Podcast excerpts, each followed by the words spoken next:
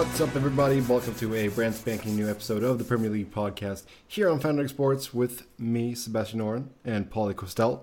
No Elliott today as he's um, a bit exhausted after driving all day. I guess he spent eight hours in the car, so he will not be with us today. But me and Pauly will do our best to uh, sort of sum up what happened in the Premier League over the weekend, and then we'll take a look ahead at the second leg of the semifinals in the Champions League and the Europa League. And um, so I don't bury the lead here, Pauly. I don't even know what the lead is. Crystal Palace 5, Leicester nothing. Oh, yeah. Big game. What a game. What a game. What a game. And I mean, this is this is uh I mean, I thought Leicester had something in them, but I'm not so surprised about Crystal Palace because they're like we've discussed this especially when they hired the guy. Roy Hodgson is kind of a good manager for bad teams. He's like a better Big Sam. He that you know like that's just where he belongs. Yeah, mid-table And- club. Yeah, I guess I, I would I would say he is actually a good manager at taking bad clubs and finishing mid-table with them. Okay. Hmm. Because I mean, I really, would I would say he's good at overachieving. okay, yeah. Because I mean, we could see that Alan Pardew was not getting the most out of this Crystal Palace squad, which isn't too bad. They have some good players. Yeah, no, and and they look more organized. They run for balls. They chase things down. They they get. They were always um, a team that you know had some good players, and and because of those good players, they would attack in spurts and look decent. But they play more as a team now. No, absolutely. I think he's done a f- really, really good job there, Roy. So uh, kudos to him. Palace move up to 11th place now. It's their biggest win since beating Man United in 1972, I think. Wow. I think it was. That's it's been a long time coming then. But yeah, but with you know how tight it is towards you know mid to low table, yeah, that win just bounced them straight up to 11th place. And, and Crystal Palace are like the sum of. They're like a microcosm of all these teams in that they kind of remind me of David Moyes' Everton. Their their starting eleven's really good and can and can really go out there and, and maybe Moyes' eleven was better in that they can compete with the best of teams, or though that's that's probably revisionist history in my brain right now because when I think about the stats, it was like David Moyes like never beat any of the top teams away from home. Um, so the problem is is that like you know they they are maybe 12 13 players deep and that's That's it. yeah. And as soon as they get an injury, like everything call, everything falls apart. And you don't, you know, in the way that modern soccer works, you don't just get one injury, you get three, four, five injuries, and they just they can't replace them. Yeah, that's true. And Yeah, that goes back to that, and that's a league wide problem. Is there's no depth signings anymore. No one signs players for depth. No, and, uh, and that's the thing too. I mean, a lot of there's not a lot of players that are happy with just coming and be a you know bench player anymore. Well, the, the the key is those players have to come from your academy, but nobody gives those academy players the shot. Mhm. You know, like, um, you know, John O'Shea, Darren Fletcher would not have signed for United to play the roles that they played. Yeah, that is true. Um, and I mean, or or you, you- but then again, maybe you you have to maybe you, you just find somebody. Um, yeah, like you know, someone's not going to go from say Crystal Palace to Tottenham to to or from Tottenham to Crystal Palace. You know, uh, that's a good example. Someone like uh, Tom Carroll or um, Tom Huddlestone or Jake Livermore, they're not going to leave Tottenham to go to another team to be a depth player. They're going to leave Tottenham to go somewhere. Um, they're going to go somewhere where they can jump into the starting eleven. But when you find like a, a player, um, the key is find a young player from somewhere else, from obscurity, who's getting now the chance to go to England and play for a club. And you say, okay, right now you're going to be a depth player, but in two, three years, you won't be. you know, you'll be the starter. Now maybe they won't. Maybe they'll maybe their career will, you know, John Obi Mikel signs for Chelsea and you know, his career was just be a role player. Ji Sung Park, his career was just be a role player. Sometimes that's the way it happens, but you need to you need to make those signings. Yeah, and that's the thing too. I mean, you you saw a guy like Mikel, you saw a guy like Park, you know, make a a real good impression when they did play too. They they were always willing to come off the bench, and then you know when it was you know sort of a less important game, yeah, they would start and they would do well. It's the attitude. They were willing to, to do what needed to be done. They were willing to, to go out there and and say, okay, um, coach needs us to do this.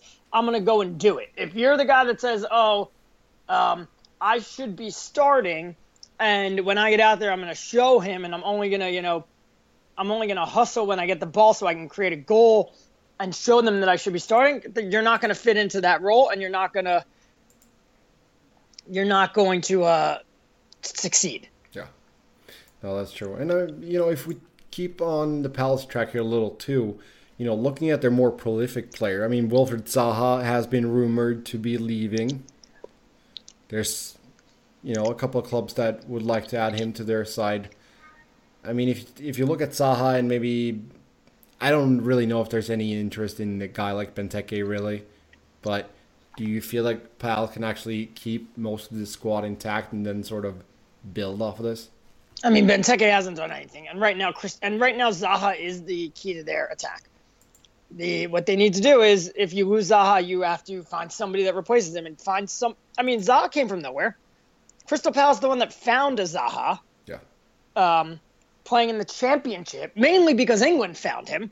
Um, playing in the championship, he went to United where he would have gotten his chances if Sir Alex Ferguson was still around, and then didn't get any chances there, so we came back to Palace. Yeah. Oh, that's true. Okay, so we actually will be joined by Elliott. He's being a trooper here. So I'm going to add him to our little Skype call here and see if uh, if he's alive. I don't know if I would do that. Eight hours in the car and then record a podcast. I don't know. I guess after eight hours in the car, he needs to talk to somebody else besides himself. Maybe. Hi, Elliott. Oh, hi. Hi. I'm, uh, you know, we got to commend your dedication here eight hours in the car and then you still show up for a podcast.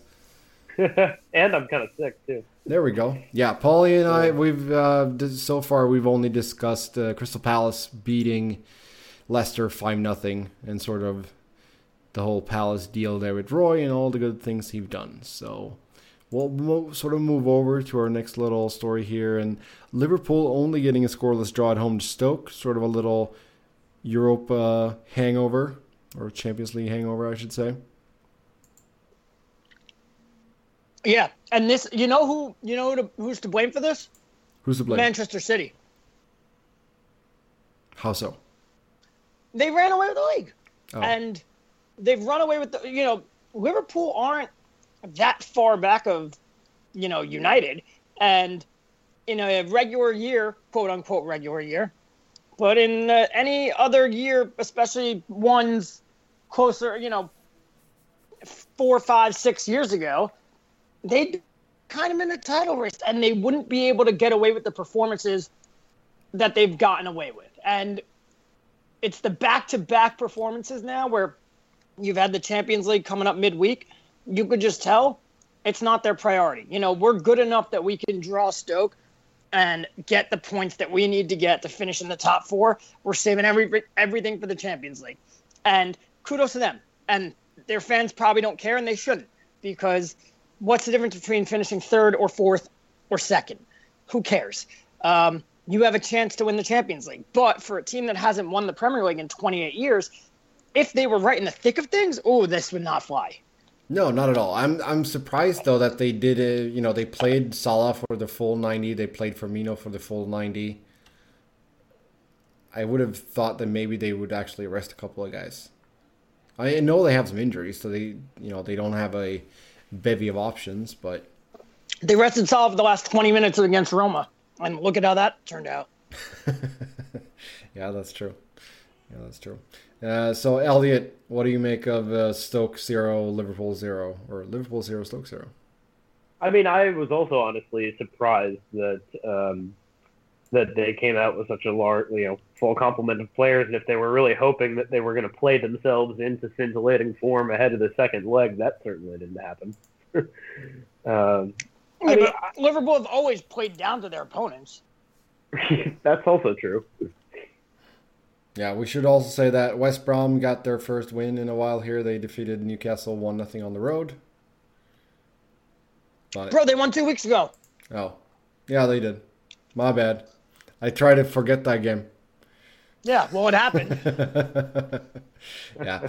Um, still, they're still in a very tough spot. They would need to win their two remaining games, and um, they would need a lot of help. Swansea would need to lose both their games. By the way, Southampton would have I'm to. Very, I'm very disappointed in Tottenham getting a win because the I realized over the weekend the uh, Chelsea or the Liverpool falling out of actually I guess just Liverpool needs to lose because we need them to fall out. The Liverpool falling out of the top four um, and winning the Champions League plus Arsenal winning the Europa League and knocking whoever finishes fourth place out of the Champions League scenario yeah. is very much in play. Yeah. Oh, that's what you want here. Okay. I wanted it to be Tottenham because like the collapse would have been hilarious. but I will gladly take Chelsea uh, making this epic comeback down the stretch to you know win out and jump into fourth place, only for two weeks later Liverpool to um, to be like, nope, you ain't going. Mm. Well, the thing is though, that that would be a particularly poignant bit of poetic justice, since Chelsea themselves were the team did Tottenham. that did that to Tottenham several years ago. But not as extreme because back then, just winning the Champions League did it. This would be like you have the perfect marriage of Arsenal would have to win the Europa League as well. Yeah. So you would have that perfect marriage right there, and I mean, this all hinges on Arsenal going to Atletico Madrid and getting a win which we all know is probably not going to happen. So the scenario not so much in play. I mean, it's not like you know they've they've had a decent defensive record at home. What conceding zero goals this calendar year in Madrid? Uh, That's a pretty good. I mean, it's not like Arsenal. It's not like Arsenal have to overturn a three goal deficit though. No, they just they have to win a one off game, which is like you know what it. Given, they have to score a goal. Yeah, that's I first mean, and foremost. And, and the like, given the Arsenal ties, like the ways in which Arsenal have been eliminated from European competitions down the years, going into a semifinal second leg, very much still in the tie, if also nonetheless very much a clear cut underdog. I'll take that with both hands. Hey, Henrik Mkhitaryan's in form. Yeah. Yeah, yeah. scored one of the worst goals you'll ever see. yeah, we'll get to that in a little bit. But first, you know, since you mentioned Chelsea there, Pauly, they got three wins in a row after beating Swansea one nothing on Saturday. Um, Cesc Fabregas with the early goal in that one, just four minutes in. That was a lone goal of the game, so they did what they well, needed to do. And let's not give them too much credit, though. No, because, but they came away with a win. Yeah, but their last three wins are Swansea, away, oh, three away, away wins, but Swansea, Burnley, and Southampton, and the best win there by far and away is Burnley. Yeah. So you've beaten 18th, 7th, which you know that's not in the slouch. Yeah, Burnley have done what they've done all season long, model for consistency, and um, 17th. So not exactly the the uh, a banner three game winning streak. No, it's not. And their remaining schedule is they got Liverpool coming up on Sunday, then they play Huddersfield, and then they play Newcastle.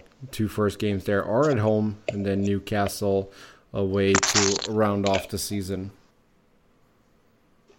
And then they got the FA Cup final as well. So pretty interesting stuff here. We'll see how things shake out. Um, Elsewhere, Man City takes a four to one win over West Ham on the road. Pauly, hmm. did you I actually wonder... did you actually have that scoreline correct? Yeah, you made a comment about it. Yeah. when I predicted it, and I said Yeah, no, I'm being generous. I'm gonna give West Ham a goal. I just feel like West Ham are gonna sneak a goal in. Yeah, because I was I was telling Elliott too, because me and Elliott we met up here in Cincinnati and we watched the Man U Arsenal game, and I when I saw the scoreline, I was like, yeah, I'm fair, I think Pauly actually nailed that one. so good on you there. Four one is not an easy one to nail. I was No. I, I I kind of remember looking back and being like, I don't think I did that well on Saturday, and then I went, well, four one, Yep. I earned it this week. Yeah, Raheem Sterling with three assists in that game. So that's good for England at least. Yeah, I mean Sterling and Lingard could, you know, I, if you told me at the beginning of this season that both Sterling and Lingard were going to have the kind of years they did, I'd say maybe Sterling, Lingard, never. Lingard, get but, out of your you know, mind, Lingard. Like, Yeah. I remember when Lingard had his first game, his first good game this year, and someone tweeted the poll question of Jesse Lingard is, and the answers were only 24 or already 24. And I was like, yeah, that's a really good question about him. I never anticipated him jumping out on the scenes this year. But the, the crazy thing is, Manchester City have been so good this year, and Mo Salah has been so good this year. It's really completely overshadowed how good Raheem Sterling has been. Yeah. Absolutely true. Okay, we'll take a short ba- break here. When we come back, we'll talk about Manchester United against Arsenal, and then we'll jump into those uh, second leg fixtures in the Champions League and the Europa League. So stick around. Okay, we're back. Elliott, we saw Manchester United defeat Arsenal two to one. I mean, it was a, um, you know, it was a decent game. We had some good food. We enjoyed some beverages, and um, I mean, what did you actually make of this? when game? you looked up at the TV, though, it wasn't that interesting. no, Well, the thing is, it, it honestly it felt, even though like it's such a on paper in some ways it's such a momentous occasion. Wenger's last trip, last trip to Old Trafford, Sir Alex in the stands, last meeting against Jose. You know, all of these like all of these different narratives. We don't know be- that it's his last meeting against Jose. They kept Okay, playing that narrative that's up, fair. but we don't But know. last, you know, last meeting with him in charge of Arsenal. But anyway, Yes. it's it's also it was remarkable because despite all of that, it kind of it almost felt like a like a preseason friendly. You know? the announcers made the same comment.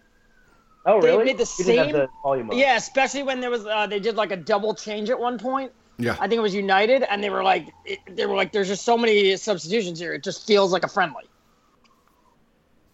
And, Yeah. and it never. And Lee Dixon constantly kept saying he just kept being like, it's United Arsenal, it's Old Trafford, and he goes, he goes, I can't tell you what this game is missing, but it's missing that spark. He was like, I don't know what the spark is, but it's not there. Yeah. Well, having Arsenal so far back, I mean, they're now Yeah, now they're twenty points back, but they It's not even that. It's it's just like you know when was the last time when was the last time United and Arsenal competed for something against each other? You know, like when Arsenal Arsenal's last title push, they were competing against was- Leicester.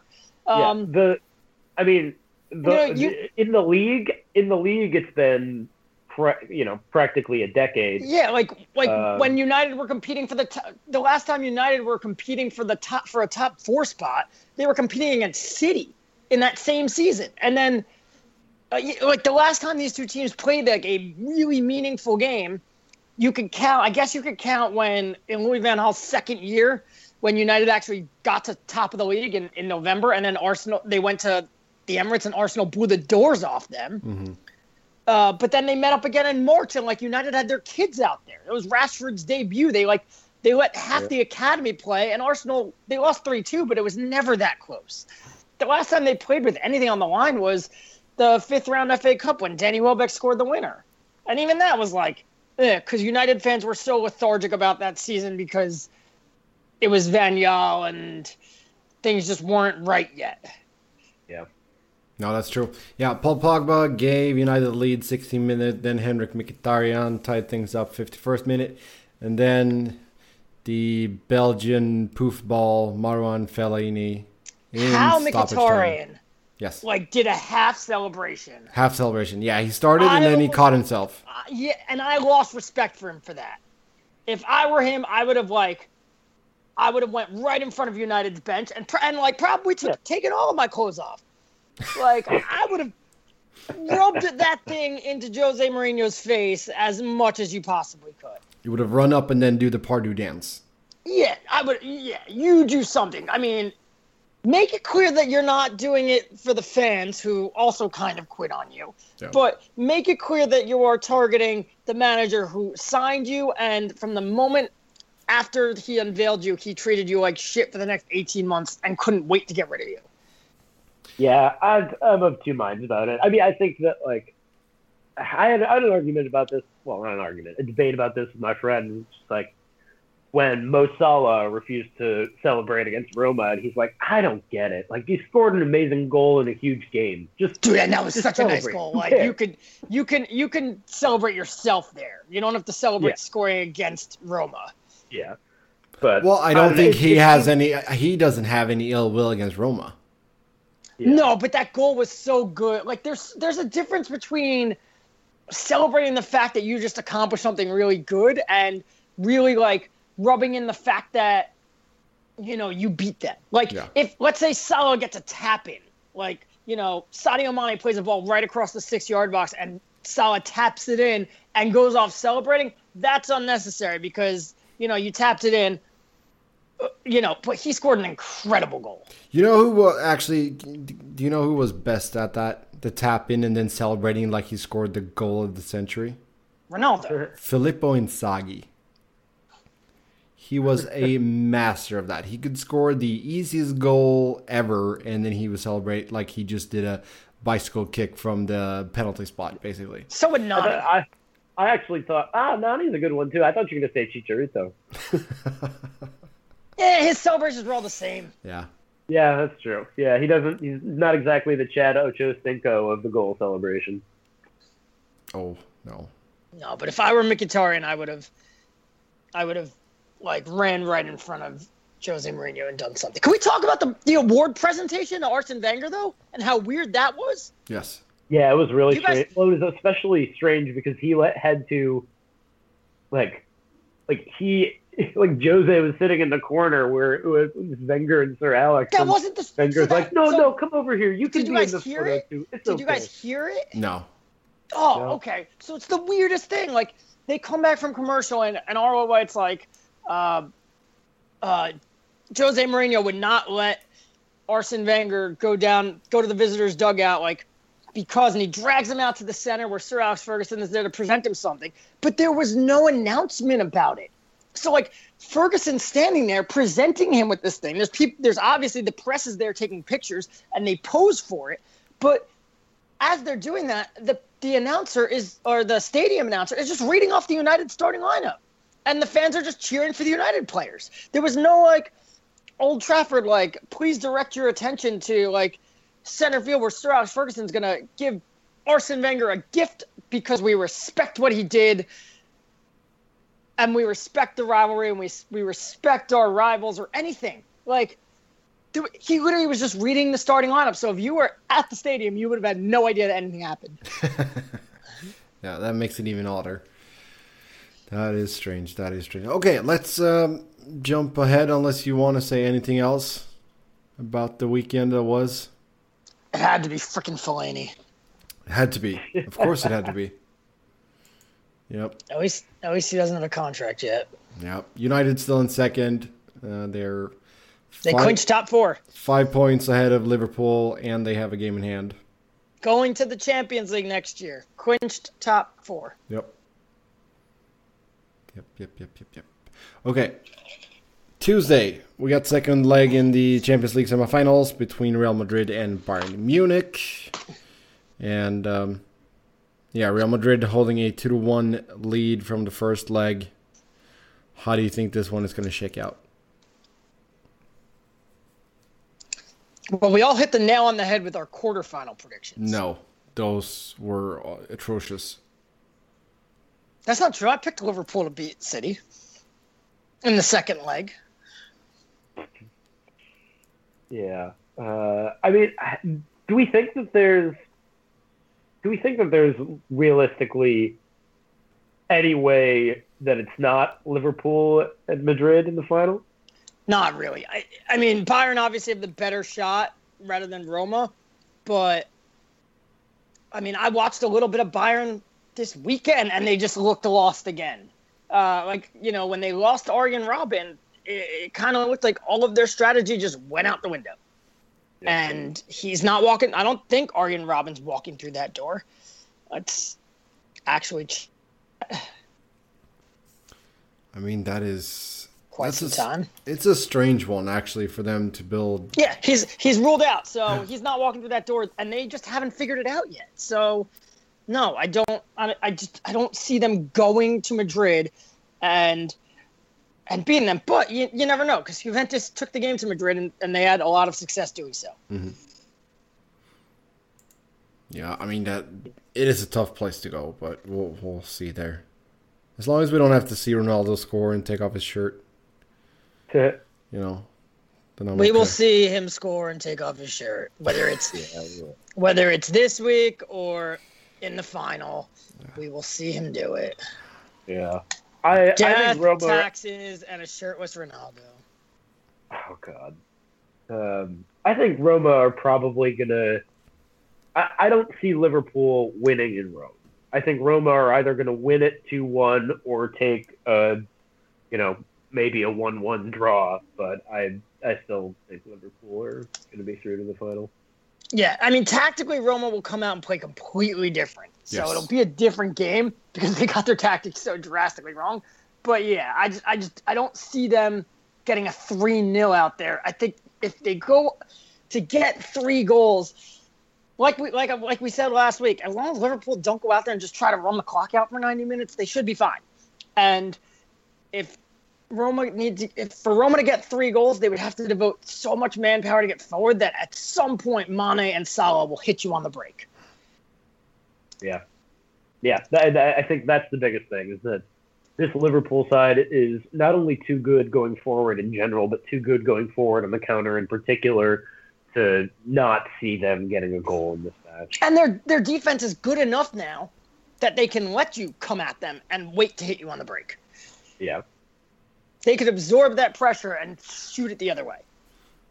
Yeah, and I mean, like we said after the first leg, you just saw what Salah could do too. So you you know that he's going to draw manpower away from Roma too. So we'll see what happens there. I, I really hope Roma gets an early goal and makes a game out of it, though. Yeah, well, so do we all. Then Thursday, both semifinal second legs, Atletico against Arsenal. That's 1 1 after the first leg. And then Red Bull Salzburg against Marseille. Marseille has a 2 0 lead after the first leg. he's this is this is the second time you've done this. Like you're spending seven seconds on this game, which is seven more seconds than anybody in the United States cares about. I wouldn't even be surprised if Fox is even not showing that game. Like, Oh, sorry, yeah. We gonna had do the these UF Facebook we- Live thing. We had this UFC uh, um, rerun that we needed to show, and like, who the hell's watching Marseille and Red Salzburg? Ah, don't be hard on the Salzburg fans. Come on. They, I, I know, I know a lot about them. They're all in Germany. Um, well, maybe some of them are in Germany. Yes, I was but I gonna say. imagine more of them are in Austria because Salzburg is in Austria. Yes. oh, you're right. I'm thinking of Leipzig.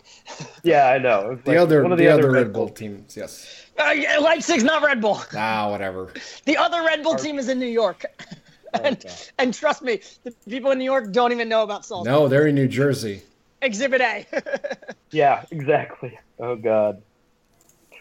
Uh, See, maybe that's I the mean- thing. You can buy a, a membership to all the Red Bull clubs. You know, it's a package deal. I wonder if there's any like cross pollination of support. I wouldn't be surprised. I mean, they tried that with um, uh, Chivas USA and MLS, and it failed miserably. yeah. Uh, you know, I mean, I, I mean, the Mark, I think- alternative is the, the alternative in New York is going and supporting Manchester City. So, you know where my MLS allegiances lie. If they had to have allegiances, New York Cosmos. no. I, I mean, I've I've been to a few Red Bull games. They're fun, Yeah. but I by no means support them. No. But but when they play City, you know where I'm. I'm I'm on that red side. Yep. Okay, so let's focus on that Arsenal Atletico Madrid game then. Yeah, I mean, it's like I, we, you know, we touched on this earlier in the show in that, yeah, it's it was a disastrous failure for Arsenal to be a man up for 80 minutes at home and only get one goal and also manage to concede in a, a comic fashion that only Arsenal seems sometimes capable of doing. Uh, but nonetheless, right, like in the first minute, if you said this game is going to end 1 1, I would have said awesome. In the 12th minute, if you said this game is going to end 1 1, I would have said get the hell out of the bar. You're Yeah. crazy. I mean, at, at the very least, oh, uh, is one? Yeah, no, I guess one one is worse for you than nil nil. Oh yeah. Oh, yeah, absolutely. Absolutely.